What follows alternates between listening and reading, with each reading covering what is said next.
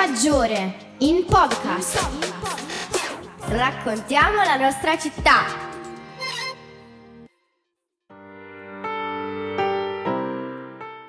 La biblioteca comunale è stata istituita con atto deliberativo del 1929 di accettazione della donazione del colonnello Michele De Angelis, avvocato, scrittore, poeta e glottologo, che nel suo testamento lasciò la sua raccolta privata al comune di Torre Maggiore, con l'obbligo di aprirla al pubblico. Nel corso degli anni il patrimonio si è incrementato grazie ad altre donazioni e ai fondi stanziati dalle varie amministrazioni, fino ad arrivare a circa 70.000 volumi, a cui ammonta l'attuale patrimonio librario e dell'emeroteca. Per molti anni è stata ubicata in via Cairoli, mentre l'attuale sede è il secondo piano del Castello de Sangro, che accoglie una emeroteca, un fondo locale, una sezione ragazzi, una medioteca con postazioni internet.